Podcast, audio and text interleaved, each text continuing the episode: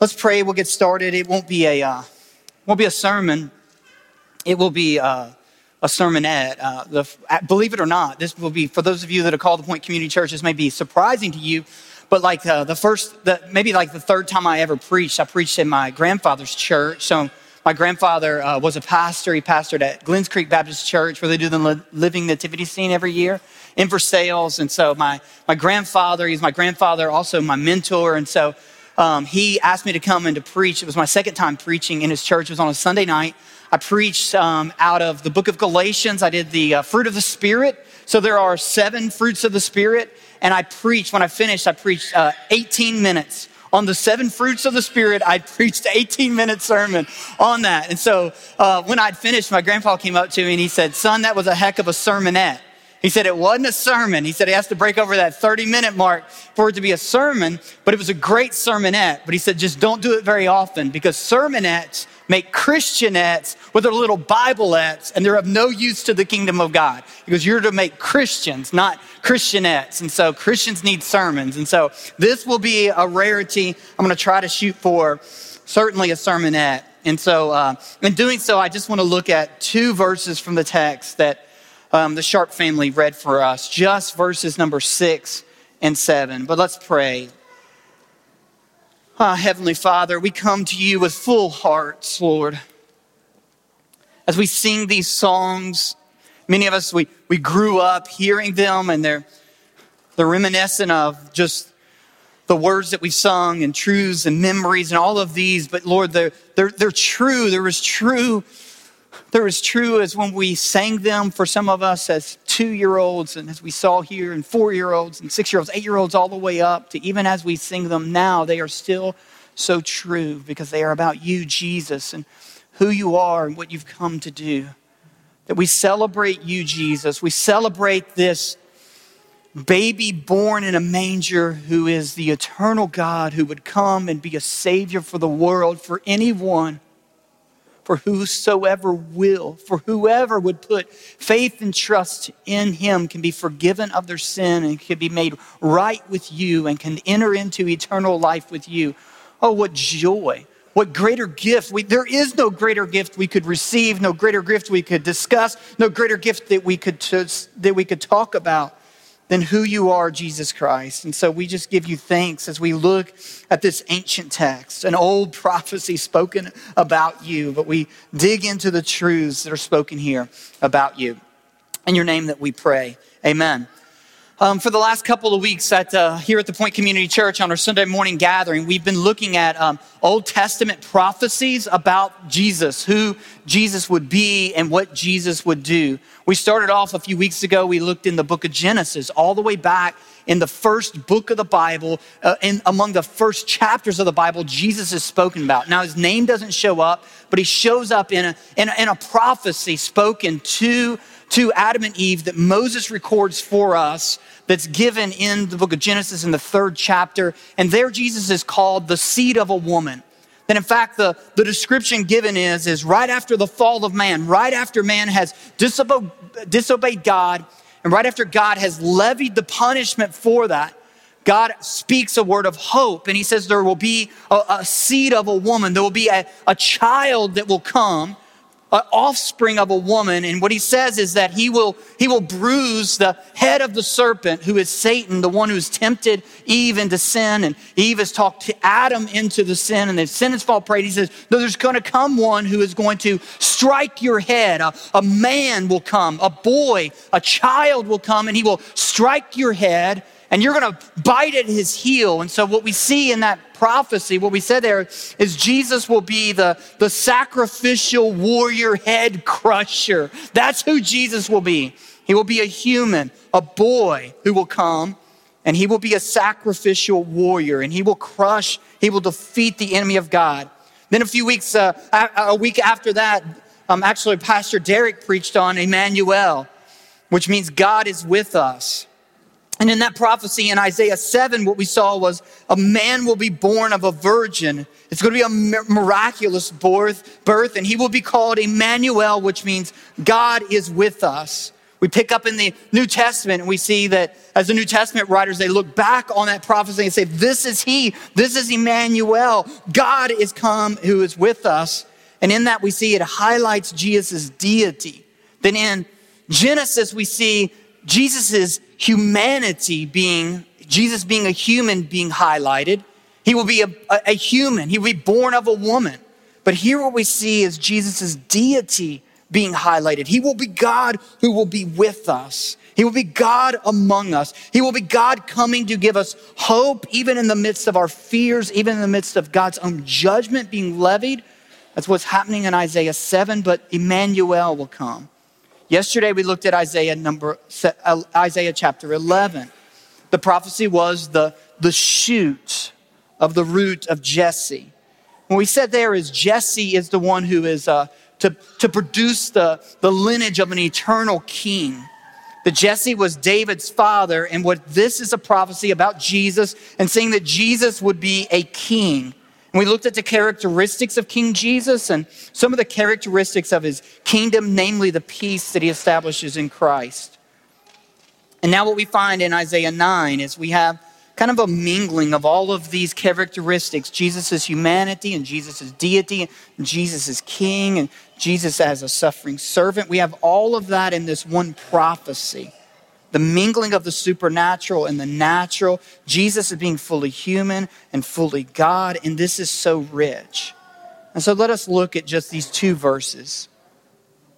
The prophet Isaiah writes, For to us a child is born, to us a son is given and the government shall be upon his shoulder, and his name shall be called Wonderful Counselor, Mighty God, Everlasting Father, Prince of Peace. In fact, we can just, we'll stop there. The first line in chapter 6, what we see is Jesus' humanity is being established in those first words. For to us a child is born, to us a son is given. This is echoing back of that Genesis 3 prophecy. We can see as this is being, that this is a fulfillment of that. This child is come, this boy is coming. These two prophecies, they, they, they are one voice, one prophecy being worked together. But I want you to notice, if you would, the recipient of this child. To whom is this child coming? For to us to the hearers of this prophecy, to us who read this in this text. It is to us, to us as humans, Jesus is being given. It's the, almost the same announcement that we read about in Luke chapter 2 in the birth story of Christ that as the angels come and they go to those shepherds right outside of Bethlehem and they say these words to those angels, for unto you, golly, what great words for unto you, for unto this world, for unto humanity, for unto meek, lowly shepherds such as you, to sinners like us, for unto you is born this day in the city of David a Savior who is Christ the Lord. Good grief. What great words. What great truth. What great news. Isaiah says that on the shoulders of this child will be laid the weight of the government of his people. So you got a baby being born and laying on his shoulders is the full weight of a government. So a couple of things we can say about that. What does that mean for us? Well, number one, it means that Jesus is a ruler. Jesus is a king.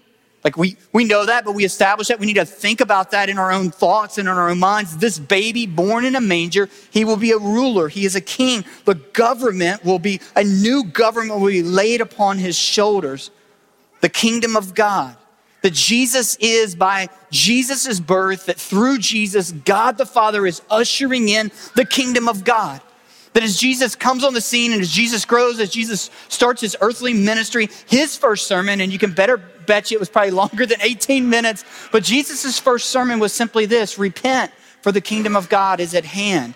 The first words recorded of Jesus preaching is a call to repentance and why should we repent? Why should we turn from our sin? Why should we be cleansed of our sin? Why should we? I mean, the, what he's saying there is you're outside of the kingdom, you're outside of God, and you must, must come to God.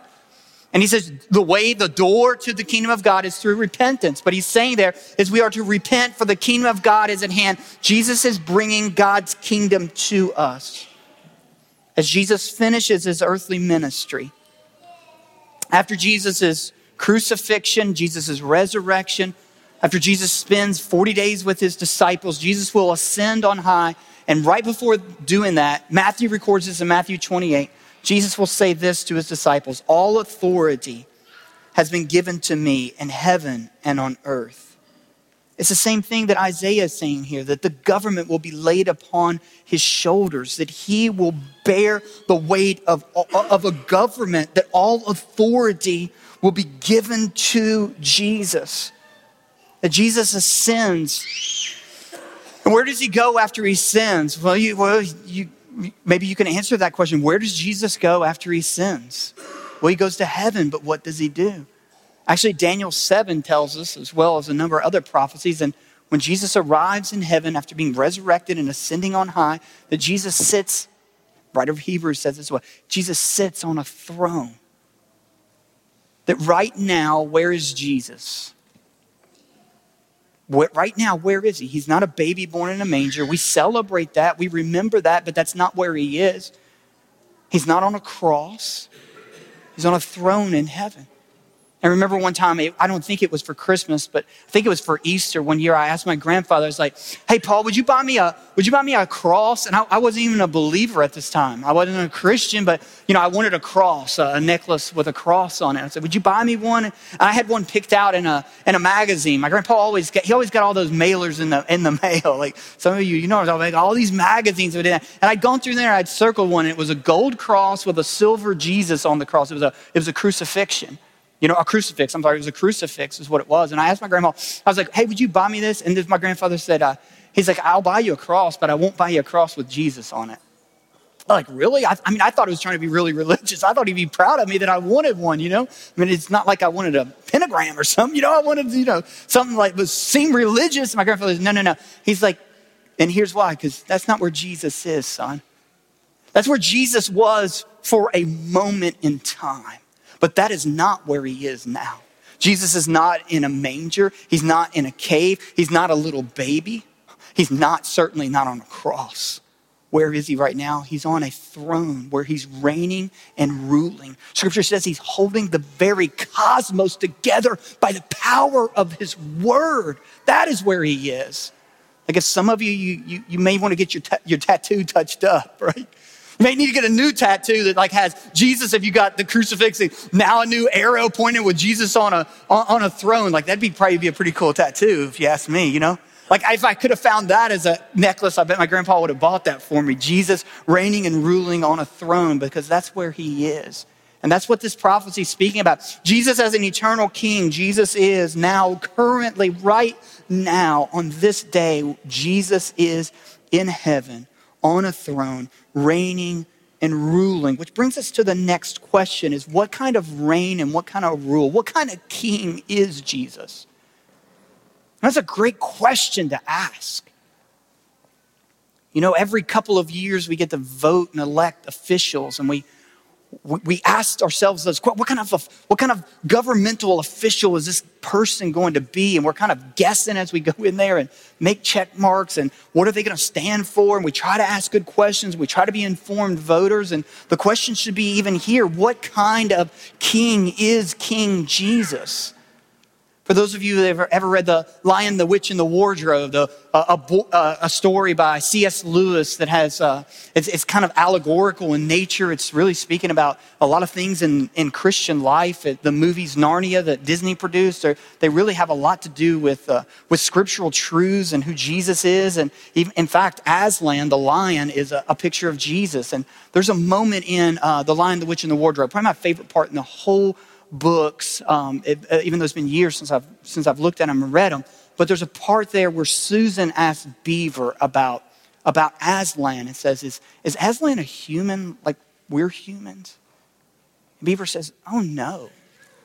Aslan's a lion, a mighty, I think even a mighty lion, the king of all the beasts.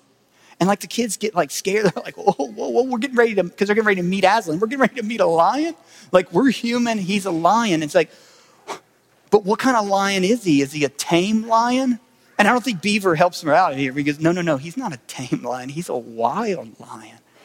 And the question is like the same question that Susan has is like, what kind of king is King Jesus? And so Isaiah gives this to us. He says his name and he gives us this. It's actually a set of, of um, there's four pairs of two words being linked together, making a chain that's giving us a picture of who Jesus is. What we see in these, uh, in these four pairs, eight descriptors of Jesus, is we see the mingling of Jesus' natural and supernatural, as Jesus is the God man. And it tells us what Jesus is like.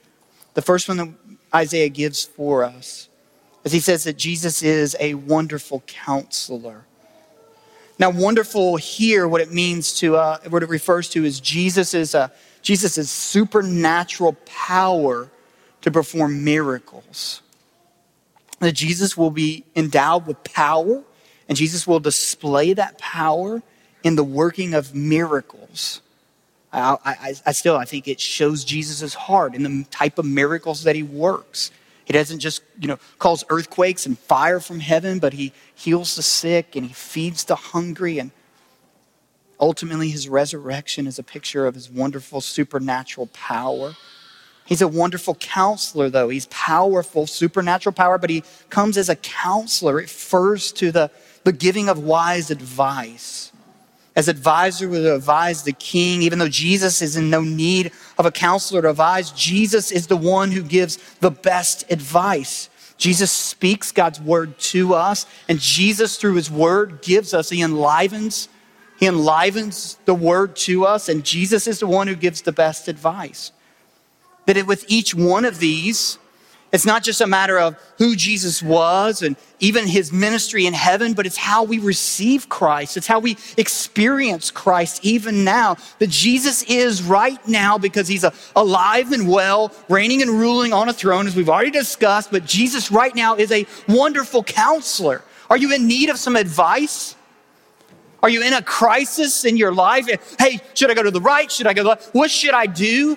Have you been awakened to see, like, hey, I don't always make the best choices in my life? I lead my life down a path of misery oftentimes, and maybe you need to stop trusting in yourself.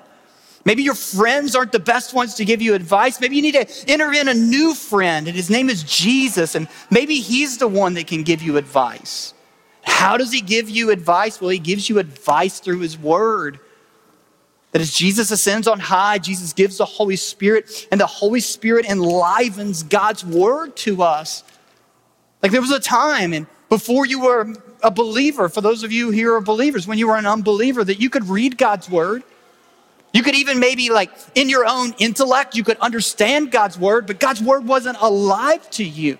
That Jesus sends the Spirit and the Spirit makes God's word alive to you. It enlivens it to you so that it becomes truth and wisdom for you to listen to and obey and to heed. I mean, it's all those things apart from us. It's not us that's making that. It's that Jesus removes the veil from our eyes. He removes the veil from our hearts so that we can believe it.